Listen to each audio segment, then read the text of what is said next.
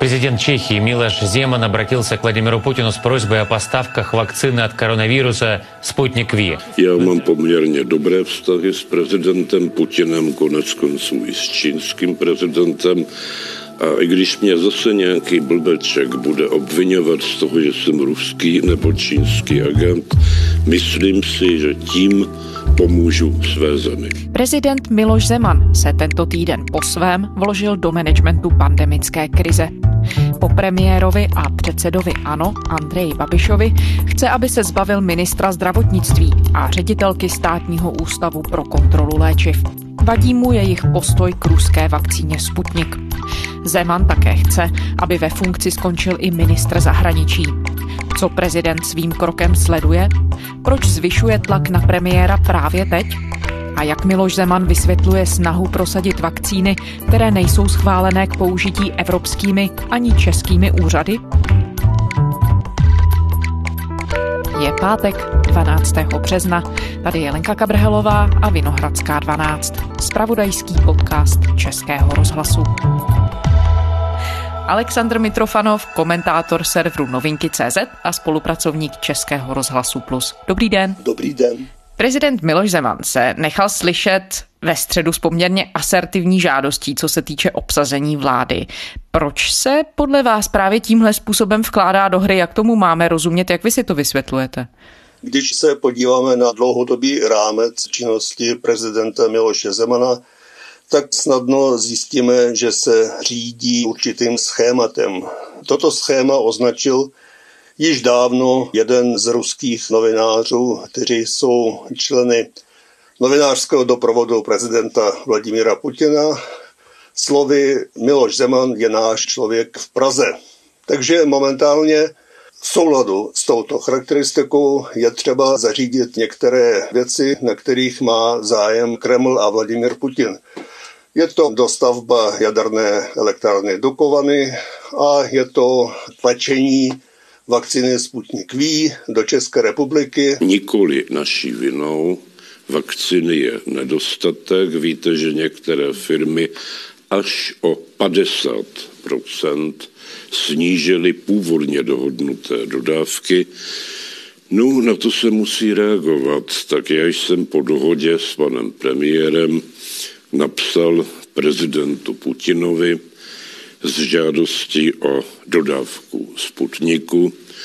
Pokud jsem správně informován, tak této žádosti bude vyhověno, ale budeme samozřejmě potřebovat tu certifikaci, o které no a jsem mluvil. Kdo jiný než kremelský člověk v Praze by se měl činit a tlačit na vládu? Má to opravdu velikou logiku. A když se na to podíváme z perspektivy českých zákonů, hlavně České ústavy, prezident řekl, že bude chtít tedy po premiérovi Andreji Babišovi a šéfovi hnutí ANO, aby z funkce odvolal ministra zdravotnictví Jana Blatného za ANO a ředitelku státního ústavu pro kontrolu léčiv Irenu Storovou.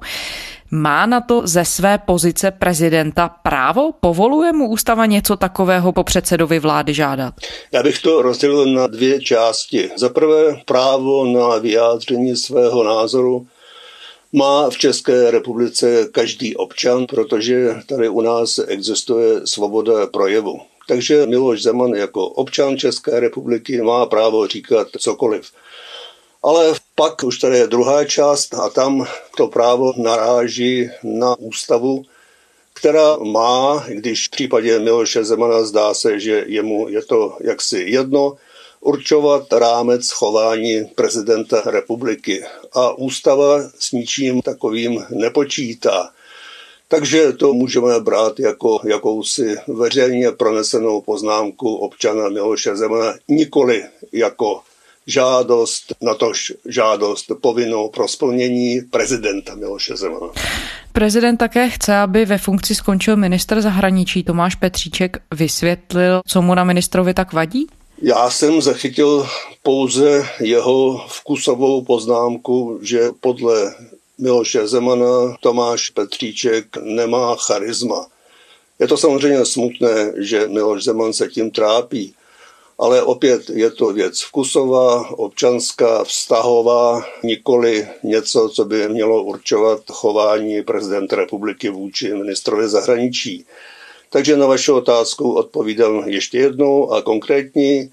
Nic takového nevysvětlil, pouze řekl, že nemá charisma a že by nebyl dobrým předsedou ČSSD, což je záměr Tomáše Petříčka na tuto funkci kandidovat v sociální demokracii. Ale opět to jsou takové hezké rozhovory ve veřejném prostoru, nemá to žádnou ústavní váhu. Vy jste v úvodu zmínil, že prezident dlouhodobě na českém území při nejmenším verbálně lobuje za ruské zájmy. On to sám ani nijak nepopírá. Teď prezident prosazuje, aby Česko při očkování využilo ruskou i čínskou vakcínu, což ovšem jsou vakcíny, které nejsou schválené ani evropskými, ani českými úřady. Ještě na nedávné schůzce s nejvyššími ústavními činiteli českými se přitom ale shodl na tom, že ty očkovací látky by měly být schválené v rámci Evropské unie, takže zřejmě prošel nějakým názorovým obratem. Teď my samozřejmě prezidentovi do hlavy nevidíme, nicméně zachytil jste někde to, že by Miloš Zeman vysvětlil ten svůj názorový obrat, proč mu teď nevadí, že ruská ani čínská vakcína v Evropské unii schválené nejsou. Nejdříve bych vám chtěl poděkovat za připomenutí dalšího pilíře činnosti českého prezidenta, to je kromě toho ruského pilíře ještě pilíř čínský, takže je to komplexní přístup českého prezidenta k českým národním zájmům, takže prosazuje ruské a čínské zájmy. A pokud mám odpovědět na vaši otázku, no tak myslím, že není třeba obsáhlé odpovědi, stačí připomenout oblíbená slova samotného Miloše Zemana a sice jen idiot nemění své názory, paní redaktorko. Politik má svaté právo měnit svoje názory. Dobře, teď už tomu tedy rozumím. Tak dobře. Dobře. A mohl bych vás citovat Winstona Churchilla, který říkal jen idiot nemění své názory. On prezident Zeman kritizoval premiéra Babiše za to, že jmenoval tedy do funkce ministra zdravotnictví Jana Blatného, kterého označil za úplně nekompetentního, řekl, že to není epidemiolog, že nemá manažerské zkušenosti. A dokonce tedy pohrozil, že pokud premiér Babiš nechá pana Blatného ve funkci, že by to nepřispělo ke zlepšení jejich vzájemných vztahů. Když se podíváme do historie toho vztahu Andreje Babiše a Miloše Zemana, na čem je ta dosavadní, alespoň vzájemná symbioza premiéra a prezidenta založena? Je to takové hezké spojení dvou dravců. Andrej Babiš, podle mého názoru, to je prosím hodnotící soud, šel do vysoké politiky především proto, aby se vyhnul případnému trestnímu stíhání za své hospodářské činy. Tím pádem, opět v rámci mého hodnotícího soudu, Andrej Babiš dělá všechno proto, aby ve funkci premiéra, kdy mezi tím dokázal ještě spoustu věcí prosadit podle svých zájmů i ve státních strukturách aparátu vlády a vůbec ve státě, který chce řídit jako firmu, chce zůstat v každém případě na tomto postu, aby naplnil ten cíl, který jsem já mu připsal v rámci svého hodnotícího soudu. Já vám jen chci říct, že nikdy neodstoupím. Nikdy. Nech si to všichni zapamatují. Nikdy. Vám... Pokud budu odvolaný, fajn. Chci jenom poděkovat panu prezidentovi, který samozřejmě a moc mu děkuju a jsem strašně rád, že mě podpořil. A v této záležitosti samozřejmě potřeboval prezidenta Miloše Zemana, kterýž to podle ústavy jmenuje premiéra, respektive po volbách do sněmovny, pověřuje určitého politika sestavením vlády jisté, omlouvám se za ten trochu hovorový výraz, kejkle kolem sestavení vlády po minulých volbách v režii Andreje Babiše a Miloše Zemana jsme viděli. Čekám na ten termín u pana prezidenta, nevím, jestli mě pověří. Slíbil to, tak uvidíme. Myslím, že on drží slovo, tak předpokládám, že to splní. Otázka kdy. Nejsou vyloučeny podle přímého výroku Miloše Zemana ani podobné kejkle po říjnových sněmovních volbách.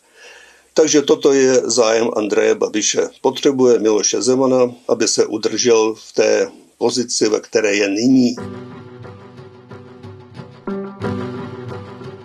A teď Miloš Zeman. Miloš Zeman potřeboval do určité doby, a to je do druhých přímých voleb hlavy státu, Andreje Babiše, respektive potřeboval jeho voličstvo, protože Andrej Babiš zrovna v té době měl poměrně velké množství podporovatelů mezi voliči, tak bylo v zájmu Miloše Zemana, aby Andrej Babiše také podporoval a aby dokázal ten stav sformovat tak, aby v těch přímých volbách voličstvo ano, voličstvo Andreje Babiše odevzdalo svůj hlas Miloši Zemanovi. To se povedlo podle všech sociologických průzkumů. A nyní již samozřejmě Miloš Zeman k tomuto účelu Andreje Babiše nepotřebuje, protože po třetí kandidovat na úřad hlavy státu nemůže podle ústavy. Nicméně potřebuje Andreje Babiše jako, teď cituje Miloše Zemana z těch dávných 90. let, jako spotřební materiál, který je třeba využít k tomu, aby naplnil rámec své vlastní činnosti ve funkci prezidenta České republiky. Hostem rozhovoru, o kom se mluví, je sociálně demokratický poslanec Michal Kraus. E, uveďte aspoň jeden konkrétní argument, který by přesvědčil lidi, že Miloš Zeman onemocněl mocí. Já si myslím, že každý člověk, který e, začne rozhodovat sám, e, který předkládá své návrhy bez konzultace s těmi, kteří potom ty návrhy například mají předkládat, jako je třeba poslanecký klub, eh, který začne hovořit o svých spolupracovnících jako o spotřebním materiálu, nebo je dokonce začne urážet. Myslím si, že toto jsou všechno příznaky určitého nemocnění mocí. Tuhle chvíli my víme, že premiér ty změny ve vládě odmítnul, nejsou podle něj v tuhle chvíli na stole. Je pravděpodobné, že by to poklidné politické soužití s prezidentem mohlo tedy vzít za své? Co by to znamenalo? Působí to na vás tak, že se ti dva muži dostali k nějaké hraně té své spolupráce? Já bych řekl, že zatím ještě není všem dnům konec. To byla první reakce Andreje Babiše a myslím, že ani vy, ani já, ani posluchači nejsme schopni říci, že Andrej Babiš je skálopevný politik, který nikdy nemění své názory. On dokonce je v tomto oboru naprostý šampion. Ano, maturita je důležitá. Ale proč nevnímáme tu situaci taká, jaká je? Ten, kdo někdy někoho zaměstnával a dělal pohovory, myslíte se, že se ptal na maturitu? Já jsem zaměstnával 35 tisíc lidí Nikdy jsem se na maturitu neptal. Že to, co třeba udělal před několika dny, kdy jeden den premiér Andrej Babiš prohlásil, že má připravené tři druhy maturit a druhý den Andrej Babiš řekl, že Andrej Babiš ten včerejší, ten se mýlil a že ten návrh tří maturit nebyl dobrý návrh Andreje Babiše, takže ten Andrej Babiš další ráno už toho Andreje Babiše z toho předchozího večera popřel takže nebyl bych až tak kategoricky v popisu vztahu, který je a bude mezi Milošem Zemanem a Andrejem Babišem. Na druhou stranu Andrej Babiš také není na poušti. On je ovlivňován i dalšími faktory, nejenom jedním českým prezidentem, ale také i jako podnikatel se zájmy v zahraničí a v zahraničí západním, nikoli někde v Rusku nebo v Bělorusku, musí poslouchat i to, jak na jeho činnost ve funkci předsedy české vlády i na jeho vztahy s Milošem Zemanem, který zase znám na západě jako člověk Číny a Ruska, bude reagovat ten západní svět. Takže nedělal bych ty závěry definitivně a nechal bych to plynout časem a uvidíme, jak se to bude vyvíjet. Vy jste popsal tu rovnici vztahů obou mužů, tedy premiéra a prezidenta. Když se na ní podíváme, kdo v tuhle chvíli je v silnější pozici? Může si jinými slovy premiér Babiš dovolit o podporu prezidenta přijít i vzhledem k blížícím se volbám? To je právě ten faktor, který jsem trochu skrytě jako zamlčený předpoklad zmínil v předchozí odpovědi. Zdá se, že nemůže, protože Andrej Babiš není v situaci, kdy je předpověď vítězství ve volbách pro hnutí ANO tak naprosto jasná a nespochybnitelná, že nepotřebuje k tomu pomoc žádného jiného činitele, především prezidenta Miloše Zemana.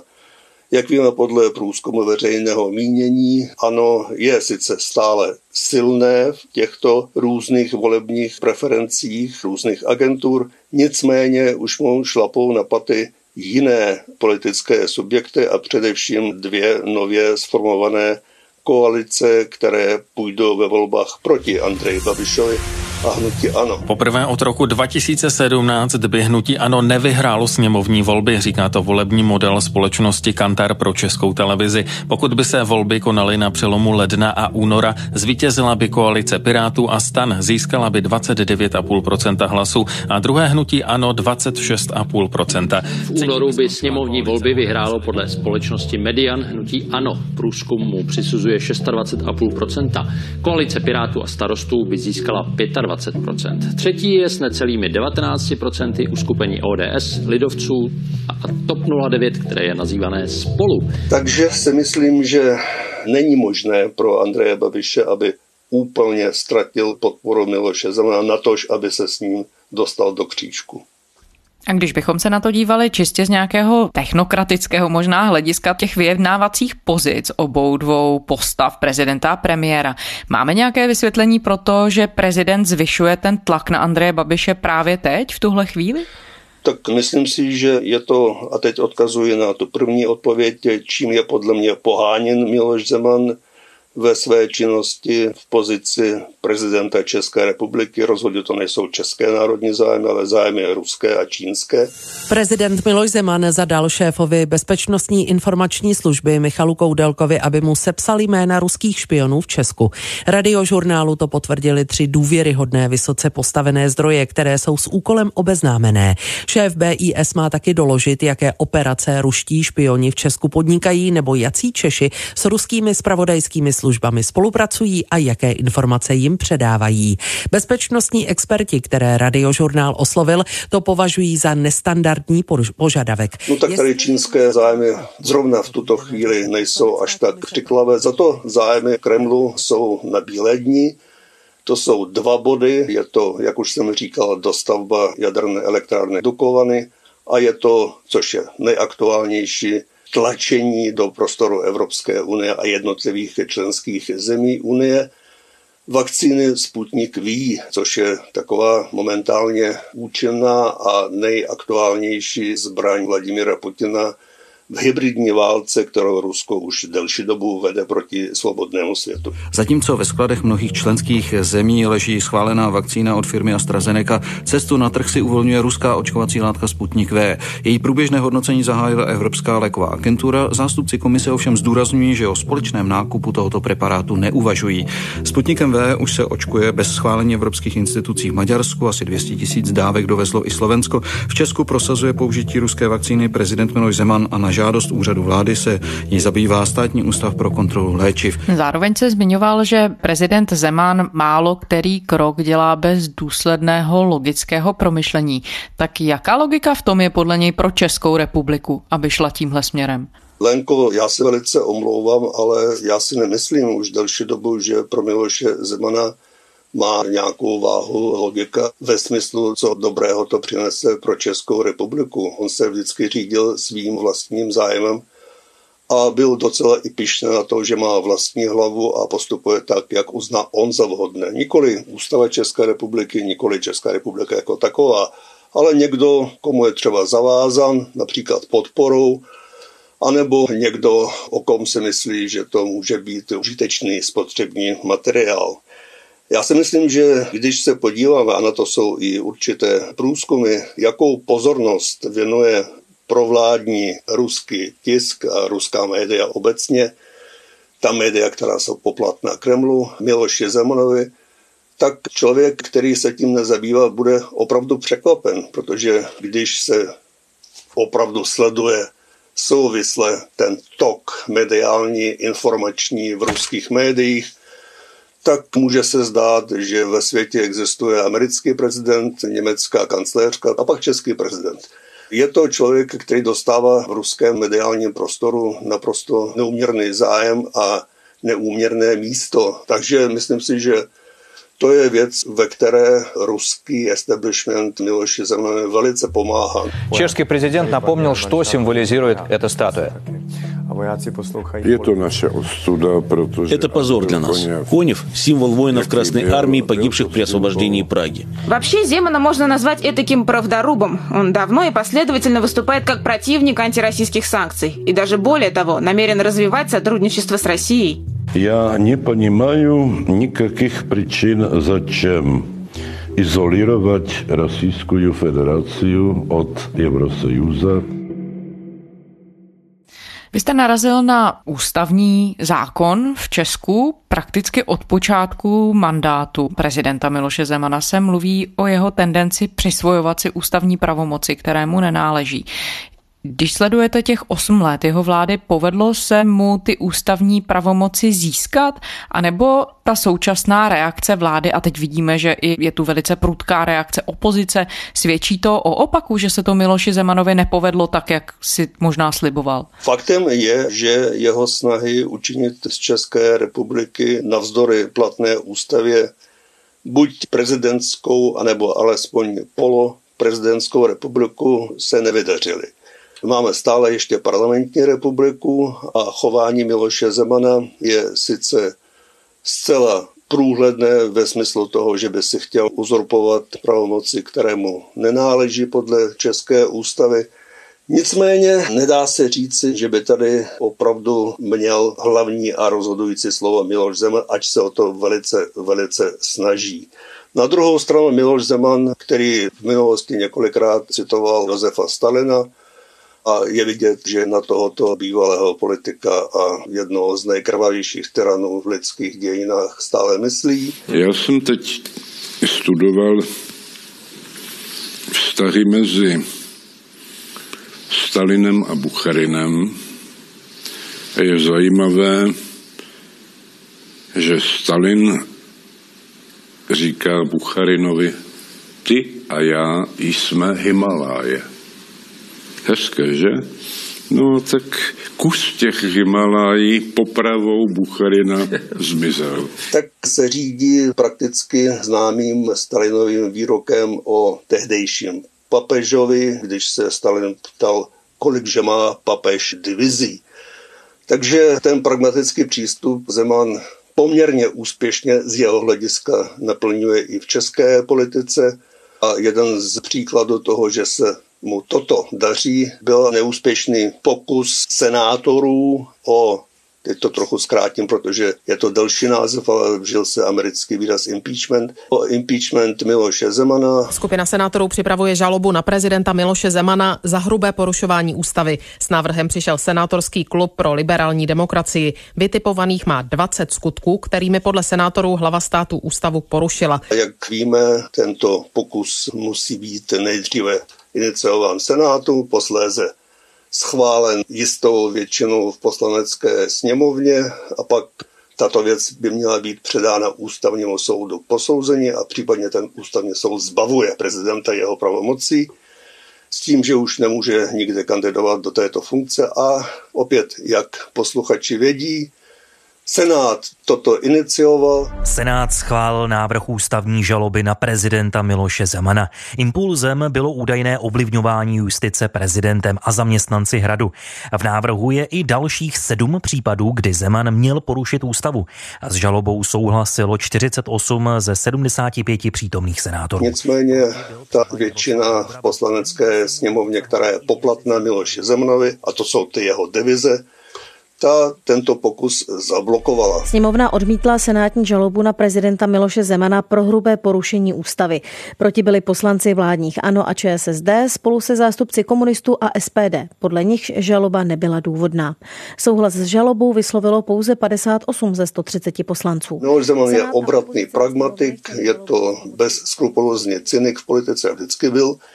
Takže z tohoto hlediska dosáhl jistých výhod pro sebe, protože takto se snad nechová žádná hlava státu v žádné demokratické zemi, aspoň o tom momentálně nevím. No ale na druhou stranu nepodařilo se mu ani změnit ústavu, ani zvrátit ten stav, který by měl existovat v zemi, která má ústavu postavenou na těch principech, na kterých ji má postavenou Česká republika. No, když zmiňujete tu ústavní žalobu, ona se objevila i v reakcích na ten nejnovější tlak prezidenta. Někteří opoziční zákonodárci, třeba poslankyně a předsedkyně TOP 09 Markéta Pekarová Adamová, anebo senátor Pavel Fischer označili výroky Miloše Zemana za skandální, za vyděračské a naznačili, že to jednání prezidenta by právě mělo vést k opětovnému pokusu o projednání ústavní žaloby po říjnových volbách. Je to podle vás reálné? Myslím si, že pokud říjnové volby dopadnou tak, že v dolní komoře Českého parlamentu, a sice v poslanecké sněmovně, bude možná většina poslanců, kteří schválí opětovnou žádost nebo opětovný podnět senátorů v této věci, tak samozřejmě, že k tomu dojde. Co se týče těch reakcí na ta prezidentova slova, je docela zajímavý moment reakce hejtmanů. Přinejmenším část z nich se ohradila proti Miloši Zemanovi velice důrazně, proti té jeho snaze prosadit v České republice neschválené vakcíny z Ruska a z Číny. Část hejtmanů to naprosto kategoricky odmítla. Nakolik se po krajských volbách proměnila dynamika na politické scéně a vůči prezidentovi nepodcenil to Miloš Zeman ten možný odpor, který jeho kroky vyvolávají i právě v regionech? Já se vrátím k tomu svému pokusu před pár minutami, kdy jsem se snažil popsat, podle jakých psychologických a politických mechanismů Miloš Zeman formuje své kroky na politické aréně a když se k tomu vrátím a použiju tento nástroj na případ, na který se ptáte, tak z toho vychází, že Miloši Zemanovi to může být srdečně jedno, jak se k tomu staví hejtmanové, protože oni v žádném případě nemůžou ohrozit jeho pozici prezidenta republiky. A pokud jde o případné výčitky svědomí, teď se tomu sám vnitřně směl, že prezident tady čelí odporu většiny hejtmanů, čili není v souladu s zbytkem, respektive s důležitou součástí politické scény, tak myslím si, že Miloši Zemanovi je to úplně srdečně jedno. Na druhou stranu ve chvíli, kdy můžou reálně zablokovat třeba administraci těch vakcín a nějakým způsobem ovlivňovat i lidi, kteří v těch krajích žijí, i to je prezidentovi jedno. No, tak může pak hlásit do Moskvy slovy z přeletu nad kukačním hnízdem, alespoň jsem se o to pokusil. Abychom v tom schnutí těch reakcí byli úplní, tak ještě jsme nezmínili reakci ČSSD, protože, jak jsme to připomínali, prezident žádal i konec ministra zahraničí z ČSSD Tomáše Petříčka. Jak zajímavá je v té souvislosti reakce předsedy sociální demokracie Jana Hamáčka, který uvedl, že ty změny ve vládě jsou věcí premiéra. Zatímco ale v minulosti trval na tom, že o svých ministrech si sociální demokraté rozhodují sami. Jak rozumět té změně jeho rétoriky a tomu, že se vlastně vzdává tak trochu boje, dalo by se říct? Jan Hamáček je unikátní předseda sociální demokracie já si nějak nedokážu vybavit jiného předsedu této strany, který by tak úspěšně vedl ČSSD k zániku. A pokud jde o jeho chování, tak mi to připomíná ten známý vtip, jak spadne ze střechy mrakodrapu nějaký chlapík Mrakodrap je vysoký, takže on letí poměrně dlouho a u každého patra říká zatím dobrý, zatím dobrý. Takže myslíte, že to je předzvěst prostě úplné marginalizace ČSSD? Podle mého názoru ano. Aleksandr Mitrofanov, komentátor serveru Novinky.cz a spolupracovník Českého rozhlasu Plus. Děkujeme za rozhovor. Já děkuji. A to je zpáteční Vinohradské 12 vše. Poslouchejte nás i o víkendu jsme na stránkách iRozhlas.cz, všechny naše epizody najdete i v podcastových aplikacích. Pište nám, naše adresa je vinohradská12 zavináč rozhlas.cz byla Lenka Kabrhelová. Těším se v pondělí.